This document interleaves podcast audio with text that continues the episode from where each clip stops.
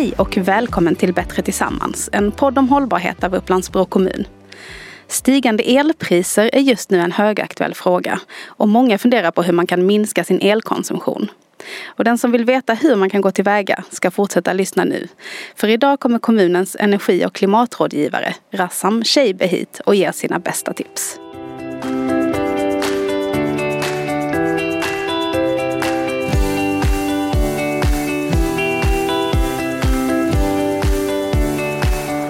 Rassam Sheibe, energi och klimatrådgivare. Välkommen till Bättre Tillsammans. Hej, tack. Eh, du är, eh, jobbar ju för Upplands-Bro kommun och även för Sollentuna, Upplands Väsby och Sigtuna. Men vad är det du gör på jobbet? Kan du berätta? Ja, eh, som energi och klimatrådgivare, jobbet handlar om att hjälpa folk, tips och råd när det kommer till energianvändning och klimatpåverkan. Det gäller både privatpersoner och företag och organisationer. Okej. Okay. så om, vad är det för frågor som folk hör av sig till dig med? Eh, mest handlar om eh, energikostnader och eh, klimatpåverkan som jag nämnde. Alltså vilken uppvärmningssystem man har, hur man använder energin i hela verksamheten och hur kan man effektivisera på olika sätt. Det här med elpriser är ju nu en aktuell fråga och det är många som oroar sig för det, speciellt inför vintern. Är det fler som hör av sig till dig nu Ja, det stämmer. Eh, det är absolut fler som hör av sig eh, mm. just nu och eh, är oroliga kanske och har frågor.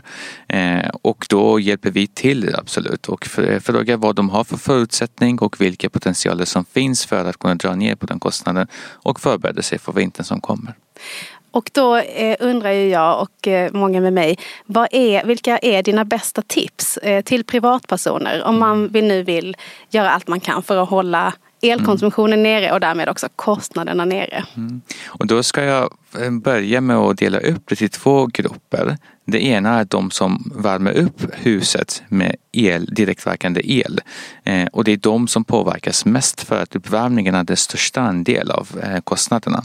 Och då ska man se var uppvärmningen kommer ifrån och hur kan man effektivisera så det inte slösas med energi. Eh, så kan man eh, täta runt fönster, ser man till att det är bra ventilation och fönstren är bra isolerat och så vidare. Och även själva systemet, är det effektiviserat, att det funkar effektivt. Eh, den delen är den största delen som ska fokuseras på. Vad betyder det att eh, systemet ska vara effektiviserat? Vad, vad kan man göra då? Liksom? Men vi ser vissa system är väldigt gamla så de funkar inte effektivt. Till exempel om man har en frånluftsvärmepump som är väldigt gammal. Eh, har man direktverkande el så kan man söka sig till bättre alternativ istället för det. Eh, och temperaturen och, och hur systemet fungerar. Och då hjälper det till för att vi vet att det är ganska svårt. Det är en ganska svår fråga. Så hjälper vi till och svara på frågorna. Hur ska man gå tillväga för att hitta de eh, problemen som man kan eh, åtgärda. Mm, Okej, okay. så det ena är om man byter system helt, det är en stor, mm, är en eh, stor investering, investering, kanske. Men också, de andra eh, råden är också så här, man kan ändra vissa detaljer så att man får Absolut. ner lite. Det finns många låghängande frukter mm. så man kan börja där. Mm. Att sänka temperaturen kanske, att se till att eh, täta man eh, runt fönster och dörrar, eh, ventilationen, hur det fungerar, att man inte har blockerat framför elementen och så vidare. Så där finns liksom många saker som man kan göra redan. Mm. Men efter det är det bra att tänka på, kan man lägga större investeringar för att få bra besparing där också. Mm. Och den andra gruppen som jag nämnde är de som har för det mesta hushållsel och eh, värmen kommer antingen i hyra eller finns från fjärrvärme och andra sätt. Mm. Eh, och då blir det elkostnaden som vi pratar om, då är det hushållselen. hushållselen. Antingen mm. är det eh, golvvärme som man har i badrummet, handdukstorken eller eh, torktumlare, diskmaskin. Det är de som är största delen av eh, elanvändningen. Och då måste man se till. När använder man en maskin, då ska jag fylla upp maskinen. Diskmaskinen ska vara fylld när jag kör den. Eh, golvvärmen, det ska inte gå hela tiden på 25-27 grader utan då ska man tidsstyra den och sänka temperaturen där också. Får det stora effekter på kostnaden? Spelar det roll liksom, mm. om man gör det här? Är det så att du betalar bara för hushållselen då blir det stora, stora skillnader. Mm, mm. Men har du uppvärmningen också i elkostnad då är det uppvärmningen som tar den största delen. Man kan säga att uppvärmningen står för ungefär 75 procent. Okay. Eh, och då mm. pratar vi liksom uppvärmning och varmvatten och resten är hushållsel. Okej. Okay. Mm. Eh, så, eh, eh, och när ni då, eller du ger råd i din eh, roll som energi och klimatrådgivare. Mm. Då ska det ju vara opartiskt och, eh, och kostnadsfritt också värt mm. att säga. Eh, vad är det liksom du inte hjälper till med? Eh, den delen som du nämnde med opartisk. Vi får många frågor att vilket företag ska jag vända mig till? Vilket företag är mer trovärdigt och så. Eh, och då försöker vi eh, hjälpa till med att vill, vad ska man kolla när man tar offert och så vidare. Mm. Men vi kan inte se vilket företag som tar det här. Och förutom det är att vi ska inte konkurrera med de andra konsulter och företag som finns. Så vi kan inte hjälpa till med beräkningar och räkna exakt behovet i huset och så vidare utan det handlar om generella råd. Okej. Okay. Mm. Mm. Eh, och eh, du, du var ju inne på här att eh, nu är det många som hör av sig.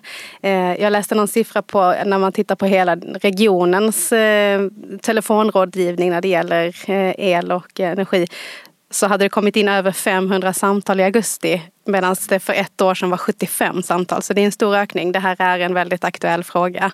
Ehm, och det är ju på nyheterna nästan varje dag om det här också med tanke på omvärldsläget och så. Men behöver folk vara oroliga för att elen liksom inte ska räcka i vinter? En sån orolighet tror jag inte är värt att tänka på just nu.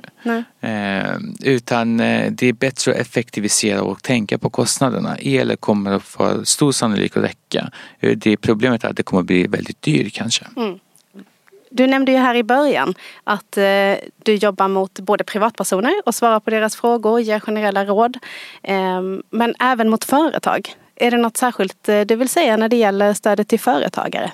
Absolut och företag har rätt hos oss till eh, en timmes rådgivning, eh, kostnadsfri rådgivning där vi kommer till själva företaget, lokalen och eh, pratar med dem och ser hur lokalen ser ut och finns som potential och hur vi kan hjälpa till där. Okej, vilken bra grej. Mm. Mm. Om man vill veta mer, jag förstår att då är det många kanske som ringer på telefon mm. och det kan man såklart göra. Jag kommer lägga länk i avsnittets information också hur man kan komma in på kommunens hemsida och hitta de kontaktuppgifterna där. Eh, men det finns eh, kanske lite fler ställen som kan vara värt att kika på om man har frågor kring detta. Kan du ge några tips? Absolut. Energimyndigheten har försökt att komma ut med information också och där har de en, ett projekt som heter Husguiden eh, och söker man Husguiden då kommer man till den här hemsidan. Mm. Där står det olika steg. Hur ska man gå igenom och titta i huset? Hur kan man dra ner på energibehovet och spara kostnader? Mm. Samtidigt är vår hemsida som du nämnde eh, både på kommunen och även energi och klimatrådgivningen i Stockholm region. Där skriver vi mycket information i detalj. Hur ska man gå steg för steg och titta vad man kan spara på. Mm, mm. En sak som ju har blivit eh, blir mer och mer populärt och som ju uppmuntras är att vi ska använda elbilar istället för eh, bilar som drivs av eh, miljöfarliga eh, drivmedel. Eh, hur ska man tänka kring det nu? Är det en väldigt hög kostnad att ladda sin elbil om man nu har skaffat en sån? Är det en stor andel av förbrukningen i ett hushåll? Alltså fortfarande är det så att ladda elbilen är billigare jämfört med att ladda med fossila bränsle, även med högre eh, elkostnader. Däremot kan man tänka sig att har man räknat på återbetalningstid för att bränslet, elen, ska, elen ska kosta lika, eh, väldigt lågt. Nu den här återbetalningskalkylen kommer att ändras. Men samtidigt per mil är det billigare att köra elbil jämfört med fossildrivna bilar. Okej, okay. så värt att skaffa elbilen då lite längre tid för att få den eh, återbetald. Ja, tack för det. I de här diskussionerna nu som går så eh, har det blivit vanligare att man pratar om att byta till timbaserade elavtal. Eh, är det någonting som, som du rekommenderar eller hur, hur ska, ska man tänka på det? Jättebra att prata elavtal känner jag. Vi måste stå ett slag för att man ska se över sitt elavtal. Eh, har man fast avtal, har man rörligt, behöver man byta. Man ska aldrig ha anvisat avtal som är, väl, som är det dyraste när man inte har valt själv. Eh, men sen när vi pratar om timbaserat elavtal, då är det viktigt att se hur mycket kan man påverka sin elanvändning. Kan man flytta användningen eller förbrukningen till kvällen? Eller man kan inte laga mat liksom på natten. Så man måste se till hur mycket makt man har över sin elanvändning. Kan man flytta dem, då är det värt att tänka på timbaserade elavtal. Mm. Och för det, om du skulle förklara väldigt kort också vad det innebär. Det är alltså mm. hur priset ändras? Timbaserat elavtal betyder att man betalar olika pris för varje timme. Så vissa timmar är det väldigt dyrt och vissa timmar är det mycket billigare. Eh, till skillnad till rörlig pris eh, som de flesta betalar där man betalar samma pris för en hel månad eh, per kilowattimme. Så om om man nu hör detta och känner att jag vill prata lite mer med Rassam och höra vad han har för tips till mig. Hur gör man då? Ni hittar informationen på hemsidan, eh, på kommunens hemsida mm. eh, under energi och klimatrådgivning. Där finns mina kontaktuppgifter och även våra regionala kontaktuppgifter. Super, stort tack för att du kom hit och berättade. Tack.